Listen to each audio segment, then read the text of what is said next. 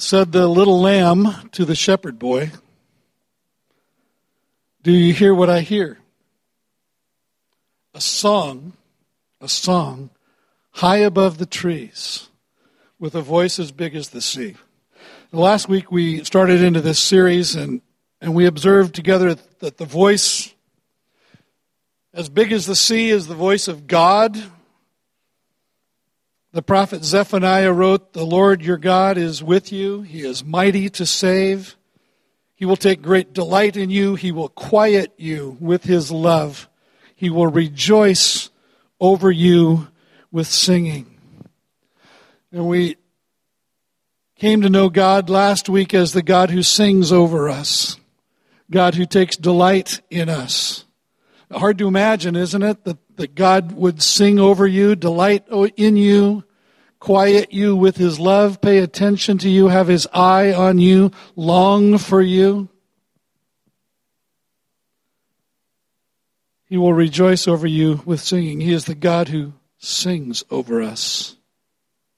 Song of Christmas, then, is a song or a part of a larger song of love that God is always singing over us. Jesus said to his friend Nicodemus, For God expressed his love for the world in this way, he gave his only Son, so that whoever believes in him will not face everlasting destruction, but will have everlasting life question we're asking in this series is Do you hear what I hear? Do you hear the song? During my college years, I worked summers at a Christian camp that was built around one side of a small lake, and for a couple of those summers, I, I lived in an old cabin, emphasis on old, uh, built on stilts next to the lake. And at that time, the, the spring fed lake provided the water supply for the camp itself and then for all of the private residences on the other side of the lake. And the pump that extracted the water from the lake was immediately under my cabin.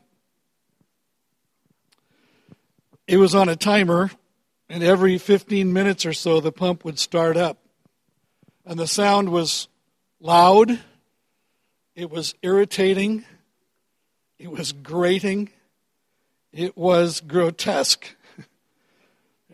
And for the first couple of weeks of that first summer, I wondered if I would ever again sleep through the entire night. But then something kind of unexpected happened. Within about two weeks, my mind had completely processed out the sound. It, was no longer in my consciousness. In fact, the only time I was actively conscious of that sound was when someone else would come and visit me in the cabin and they'd hear the pump go on they'd say, How do you sleep through that noise? And I would say, What noise? oh, yeah, that. You know, it's truly amazing what the mind can process out when it wants to do so. People will often say this time of year, in effect, they say it in a variety of ways. But at the core, it's saying it's hard to hear the song of Christmas with all of the noise that surrounds it. And I understand that sentiment, I resonate with it. But we can learn to filter out that noise if we choose to. But here's what I've begun to wonder.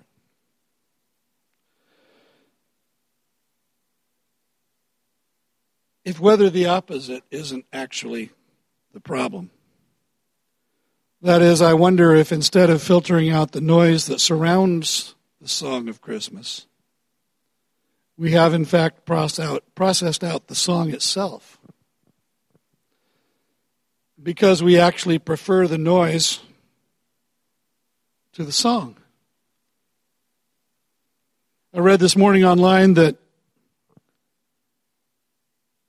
kind of an unscientific online poll question was Do you think the movie Die Hard is a Christmas movie? Thousands of people responded. Two out of three said, Yes, it is. I voted no. See, I think, here's what I think. I think that we actually prefer the secular to the sacred. We actually prefer the noise to the song. So, after all, the sacred side of Christmas is more religious, right? It's more spiritual. It's more demanding of us. It takes us to depths that we're not always comfortable with when we really take it seriously. Perhaps that's among the reasons that when it's all said and done, our family celebrations of Jesus' birth have, in fact, so very little to do with it, so very little to do with Him. In today's scripture, if we will take it to heart, will shake us, I think, I think, out of lesser preoccupations. Let's stand and read it together. In those days, Mary arose and went with haste into the hill country to a town in Judah, and she entered the house of Zechariah and greeted Elizabeth. And when Elizabeth heard the greeting of Mary, the baby leapt in her womb, and Elizabeth was filled with the Holy Spirit, and she exclaimed with a loud cry, Blessed are you among women, and blessed is the fruit of your womb. And why is this granted to me, that the mother of my Lord should come to me? For behold, when the sound of your greeting came to my ears, the baby in my womb leapt for joy. And blessed is she who believed that there would be a fulfillment of what was spoken to her from the Lord. And Mary said, My soul magnifies the Lord, and my spirit rejoices in God my Savior, for he has looked on the humble estate of his servant. For behold, from now on, generations will call me blessed. For he who is mighty has done great things for me, and holy is his name. And his mercy is for those who fear him from generation to generation. He has shown strength with his arm. He has scattered the proud in the thoughts of their hearts. He has brought down the mighty from their thrones and exalted those of humble estate. He has filled the hungry with good things, and the rich he has sent away empty. He has helped his servant Israel in remembrance of his mercy, as he spoke to our fathers, to Abraham, and to his offspring forever. And Mary remained with her about three months and returned to her home. This is God's word. You may be seated. I'm calling uh, verses 39 to 45 a prelude in keeping with the musical theme, but we could call it Elizabeth's song, but then I'd have to give it its own Sunday and we'd run out of Sundays. She didn't sing it anyway. You get the sense from reading the text that she was kind of blabbing it, fairly shouting it. So let's notice, first of all, what Elizabeth experienced. And by the way, uh, who is Elizabeth? Elizabeth was a relative of Mary's. Uh, we're not told the precise relationship. She's often referred to as Mary's cousin, though we don't know that. Um, but she was uh, she was a relative. She was very old. She was advanced in years. She was well past childbearing years, and God had granted to her and her husband Zechariah a child in their old age. And if you read in Luke chapter 1, the early part of chapter 1, you see their story there. Uh, it's intertwined with the, with the story of the birth of Jesus because their lives were intertwined. The baby that, that Elizabeth would give birth to, we've come to know as John the Baptist. But Elizabeth experienced something in this moment of Mary greeting her, arriving at her home, greeting her, first of all, she felt something. Uh, she had a sensory experience of the pregnancy kind. And in verses 41 and 44, we read these two things. When Elizabeth heard the greeting of Mary, the baby leapt in her womb. Verse 44, when the sound of your greeting came to my ears, she said, the baby in my womb leapt for joy. interesting, right? Six months into her pregnancy, had never been pregnant personally, but what do you call this, Braxton Hicks, or, you know, we would give it a scientific explanation, would we not? Elizabeth said, My the baby in my womb leapt for joy when the sound of your greeting came to my ears. So Elizabeth felt something, and then she was filled with someone. She had a deeply spiritual experience.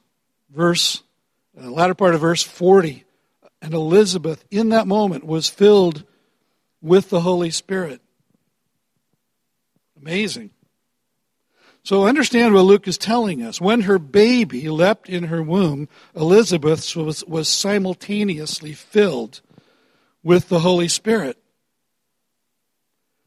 I just want to pause here and, and offer a, a, bit of a clarification. The, the phrase filled with the Spirit is often misunderstood, it's often misused, especially, especially when we read it in an Old Testament context. For a believer in Jesus today, the baptism by or into the Holy Spirit occurs at the moment of our conversion when we trust in Christ. The Bible tells us we're baptized with the Holy Spirit. The Spirit of Jesus takes up residence in our lives. He indwells us uh, as a, a permanent and abiding presence, never to leave again. And then the Holy Spirit keeps on filling us, a continual filling, enabling us to be and to do what God desires. The experience of the filling of the Holy Spirit under the old covenant was qualitatively different. Under the old covenant, the Spirit was not an abiding presence, but would occasionally, according to a specific purpose, temporarily come upon some people to enable them to do or to say specific things. We read of the Holy Spirit coming upon uh, the judges to go into battle, the Holy Spirit coming upon a prophet to prophesy. And we need to understand that though this story is recorded in a, in a book that appears in the New Testament, the new covenant is not yet in effect at the time these events were occurring. The new covenant did not come into effect until after Christ died and was raised, ascended into heaven, and the Holy Spirit was poured out on the church. So Mary and Elizabeth were living under the old covenant the old arrangement, if you will. The Spirit filled Elizabeth temporarily in order to enable her in this moment to prophesy. Which raises, I think, an intriguing question. When the angel Gabriel appeared to Zechariah and informed him that he and Elizabeth were to become parents in their old age, it's recorded in verse 15 that Gabriel informed him that their son John was to be filled with the Holy Spirit even from his mother's womb. And of course, we know, as I mentioned, that their son John is John the Baptist, the last of the Old Testament prophets, the one who came to be the forerunner of Messiah Jesus to prepare the hearts of the people to receive him.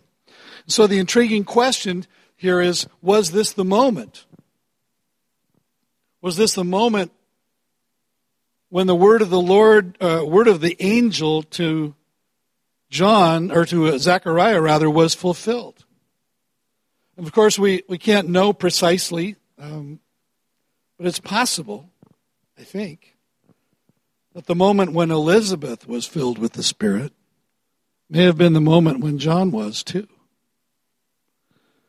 And what I think Luke meant for us to infer is at least this that John, who came to prepare the way for Messiah Jesus, leapt in recognition that he was at that very moment in Jesus' presence.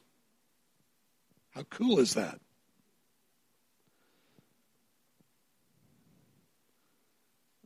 And I might add this, this, this came to me the other day as I was reflecting on these things that if the if the six month old baby in Elizabeth's womb, by the way, the this the the baby in its the end of its second trimester is referred to here as a baby.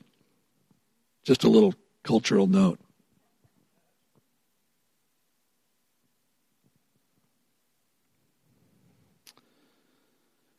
If that six month old baby, in fact, leaps at the sound of Mary's voice in actual recognition that he is in the presence of the very recently conceived baby Jesus in Mary's womb, then it occurs to me that this moment in Scripture also provides a powerful and fruitful basis for some of our contemporary conversations about when life actually begins. As my neighbor would say when I was young, put that in your pipe and smoke it.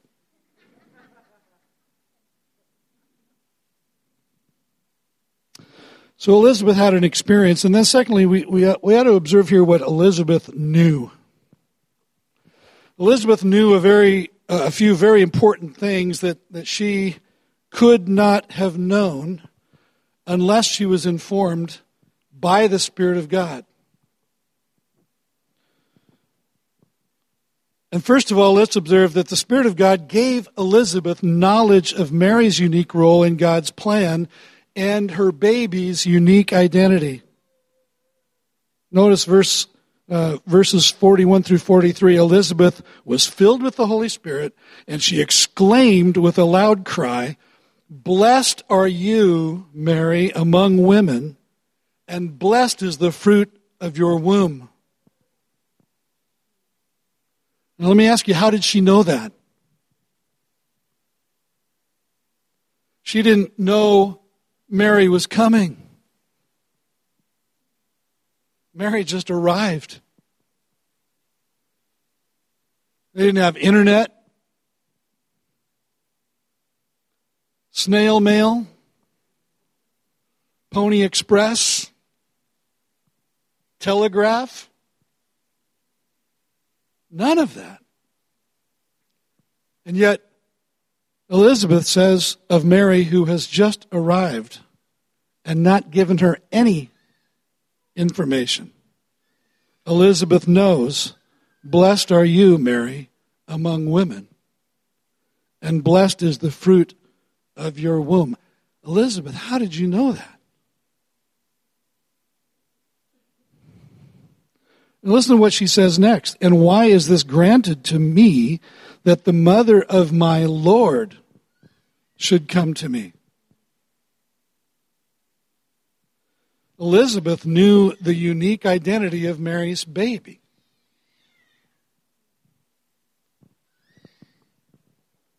Well, I could just stop right there and we could think on those things, right? How incredible is that? Next, the Spirit of God made Elizabeth aware that the Lord had spoken to Mary, that Mary had believed and submitted herself to his plan and purpose for her life. By revelation of the Spirit, Elizabeth had an inside track on not only on Mary's baby and on Mary's blessing, but on Mary's faith. And blessed is she who believed that there would be a fulfillment of what was spoken to her from the Lord. How did Elizabeth know that the Lord had spoken to Mary? How did Elizabeth know what was spoken to Mary? And how did Elizabeth know that Mary believed it? Only by the Spirit.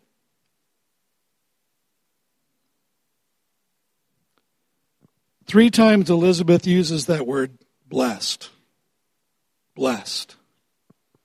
It describes the happy situation of those whom God has shown his favor to, on those on whom God has set his grace. And yet, as William Barclay so aptly noted, it is the paradox of blessedness that it confers on a person at one and the same time the greatest joy and the greatest task in the world.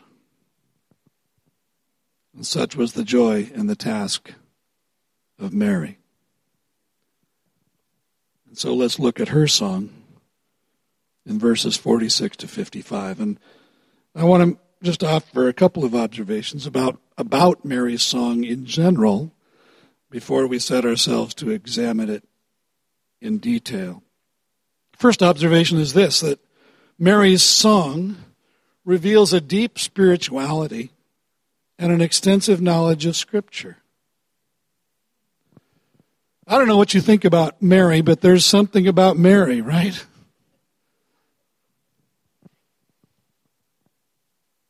Most of us see her in our creches that we, our nativity scenes that we bring out every year and set up in our homes. And she's always looking down, isn't she? She never makes eye contact with us. We don't really know Mary. In other artwork, she's got her hands folded or she's got them spread apart. We don't really know Mary. We need to know Mary. And what we find out about Mary as we read her song, and I, I, don't know of a passage in Scripture that tells us more about who she really was than this one. Her song is saturated with Old Testament concepts and phrases.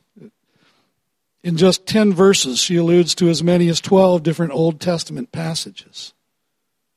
And, and yet it was really not so unusual for a young 12 to 15 year old Jewish girl of her time, like Mary, to be so familiar with God's Word that it just rolled off her tongue. We often say, well, that was, that was the boys. The boys got to study God's Word, and the girls got to work. And that is true to a point. But this Jewish girl, somewhere probably 12 to 15 years old, knew God's Word. Christian parents, I, wonder what it is that your children are putting to memory. I would venture to guess that more boys and girls in our churches today can recite the words to Disney songs than can recite even a few lines of Scripture. More of our men I know can recite the win loss records of their fantasy football teams and their players and the stats on those players than, than can recite passages of God's Word from memory. And how do, how do we expect, how do, how do we expect to live courageous, faithful Christian lives without a growing knowledge of God's Word? How do we expect our children to do that? And I'm sorry, I'm just the messenger, but the Bible says that's our responsibility as parents.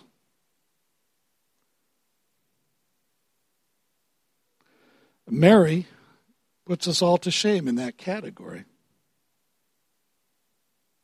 Second, we might think of Mary's song as one author put it as the gospel before the gospel.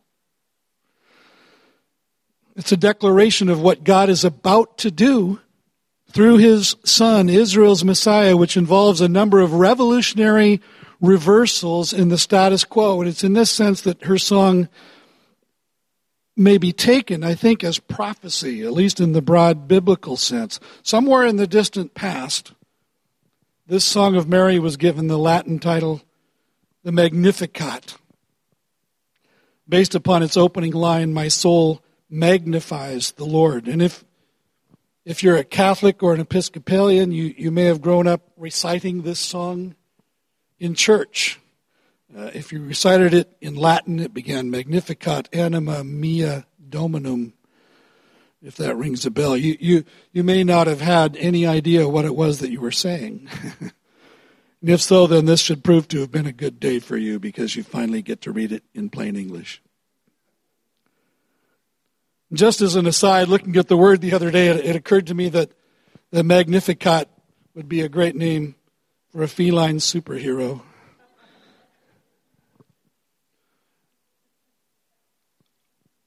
But no, It's not a song about a cat in a cape, it's the Magnificat.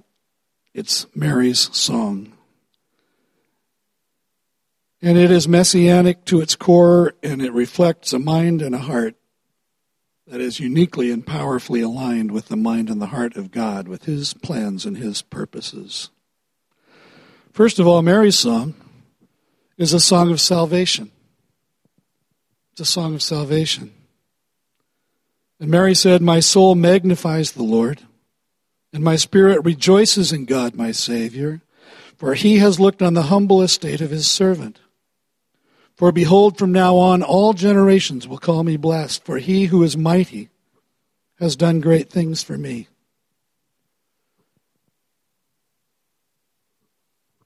And as I've been reflecting on the events that are described in here in Luke 1, it seems to me that Mary has been, from the moment the angel appeared to her in Nazareth, connecting the dots. And it would seem that she's coming quickly to terms with her own unique role as the kingdom of heaven invades planet Earth. Her song begins with an expression of praise. Her soul and her spirit get involved, and she's magnifying the Lord. She's rejoicing in God, even as she acknowledges her deep consciousness of dependence on Him. Notice first that Mary calls God her Savior.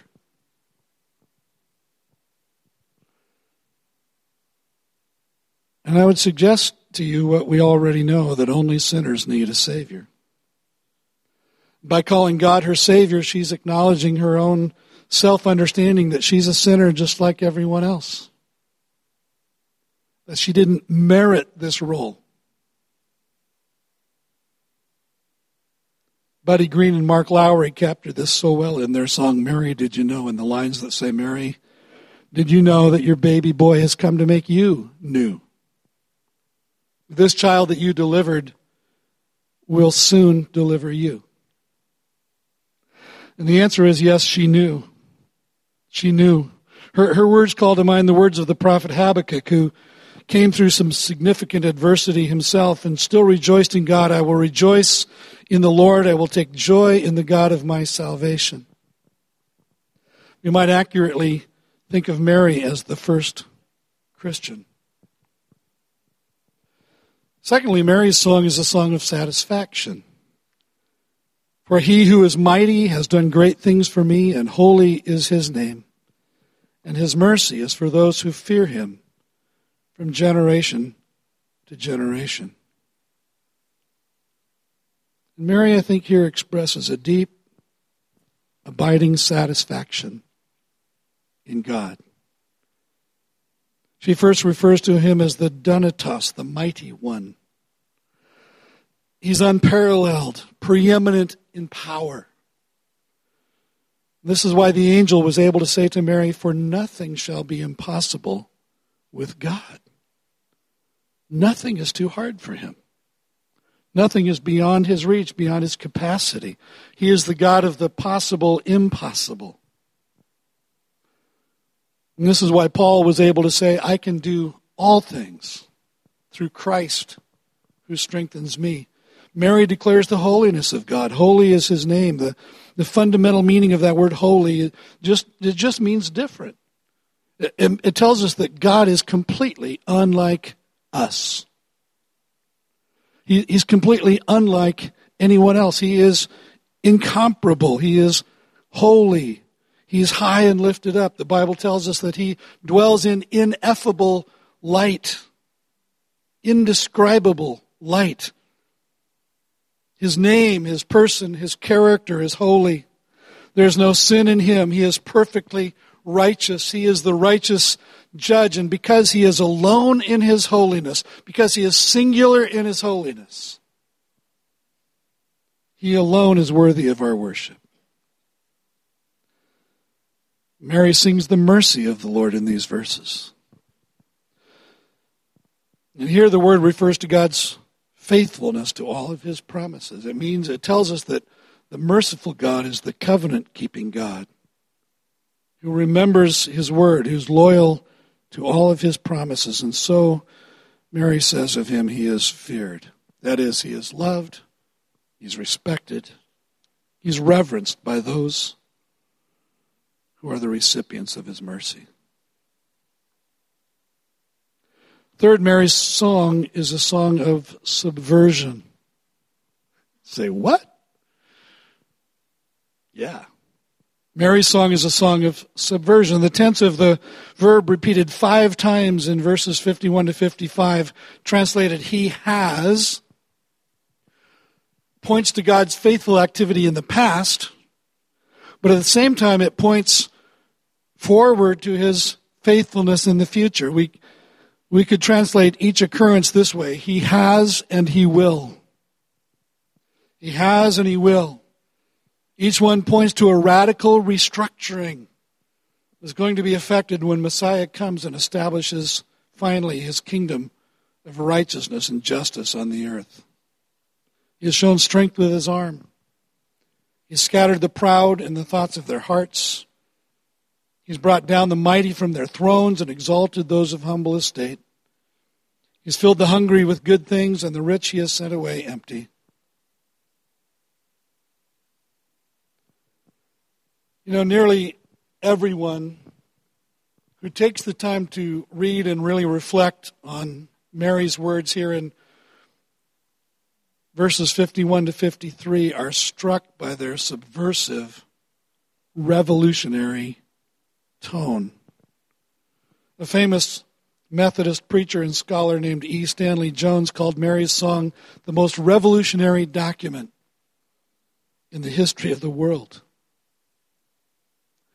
William Temple, who was once the Archbishop of Canterbury, instructed missionaries who were working in poverty stricken parts of India never to read the words of this song in public because it could incite riots in the streets.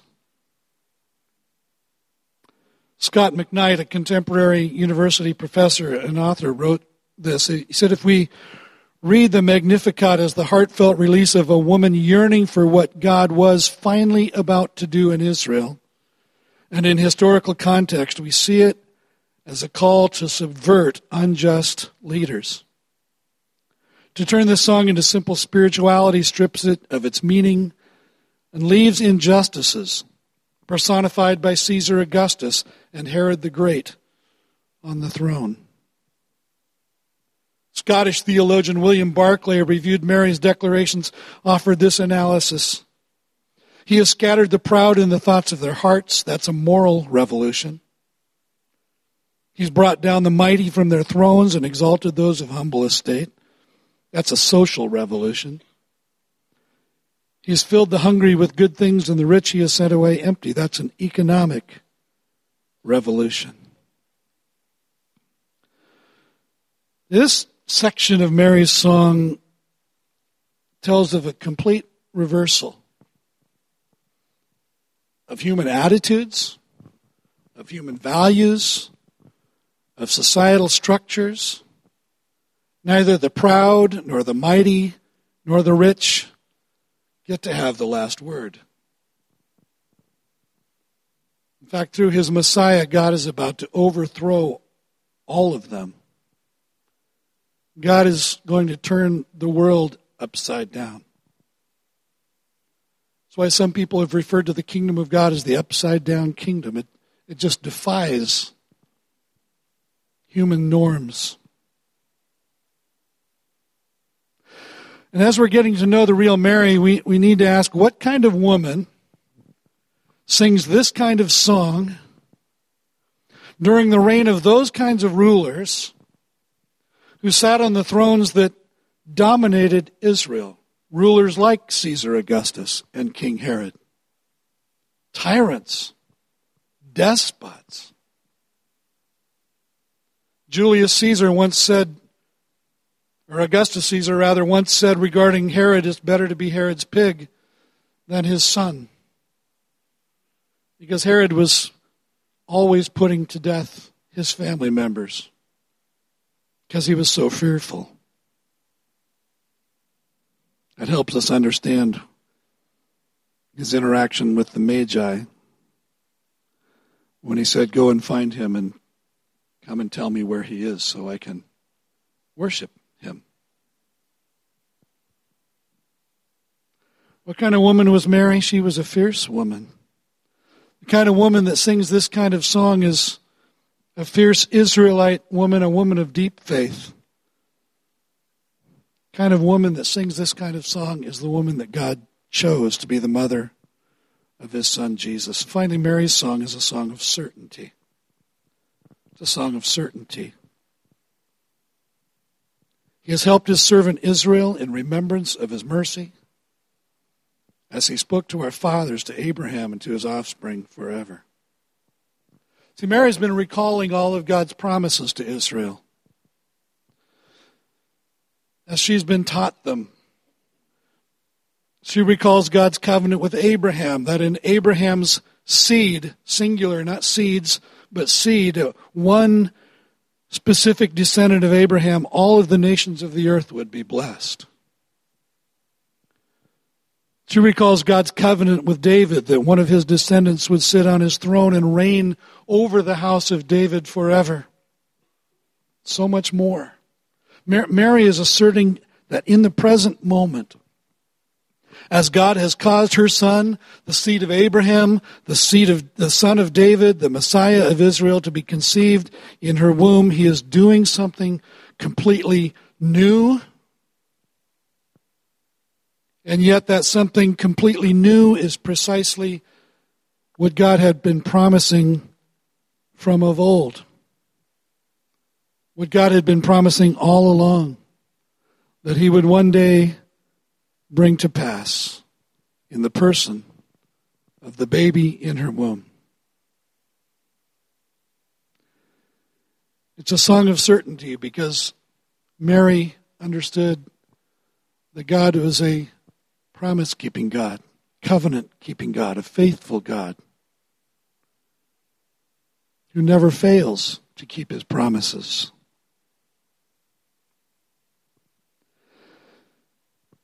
There's one final verse here in this passage, and I'm just going to call it the postlude. And Mary remained with her, with Elizabeth, about three months and returned to her home. If we do the math here, when Mary arrived, Elizabeth was in the sixth month of her pregnancy. So Mary, having been with her for three months, must have been with her up until just days before Elizabeth gave birth to John. And then pregnant Mary went back home, back to Nazareth, back to face Joseph back to endure the social scorn that was the consequence of an out of wedlock pregnancy, back to humiliated, confused, wounded, probably angry parents and family. But also back to continue obediently singing her song. To marry Joseph to journey to Bethlehem, to bring forth her firstborn son and to name him Jesus, for it was he who would save his people from their sins. Do you hear the song? Are you dialing in? See, if we hear this song, we will do a few things. If we hear the song, we will make ourselves available to God for His purposes. If we hear the song, we're, we will marvel at what He's doing through the incarnation of His Son, which is the wonder of Christmas. The wonder of Christmas is not discounts at Macy's. The wonder of Christmas is that God was becoming flesh in the person of his son, Jesus. And if we hear the song, we will worship as Mary and Elizabeth did, with great passion and great joy. Let's pray. Lord, what a woman you chose to be the mother of your son, Jesus.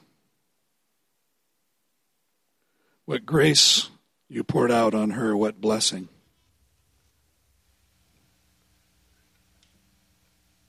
What joy she shared with Elizabeth. Lord, would you, in the busyness of these weeks of our lives, that we have willingly and unwillingly cluttered with so many other things, so much noise. Lord, through the noise, would you speak? Would you instill within us once again the wonder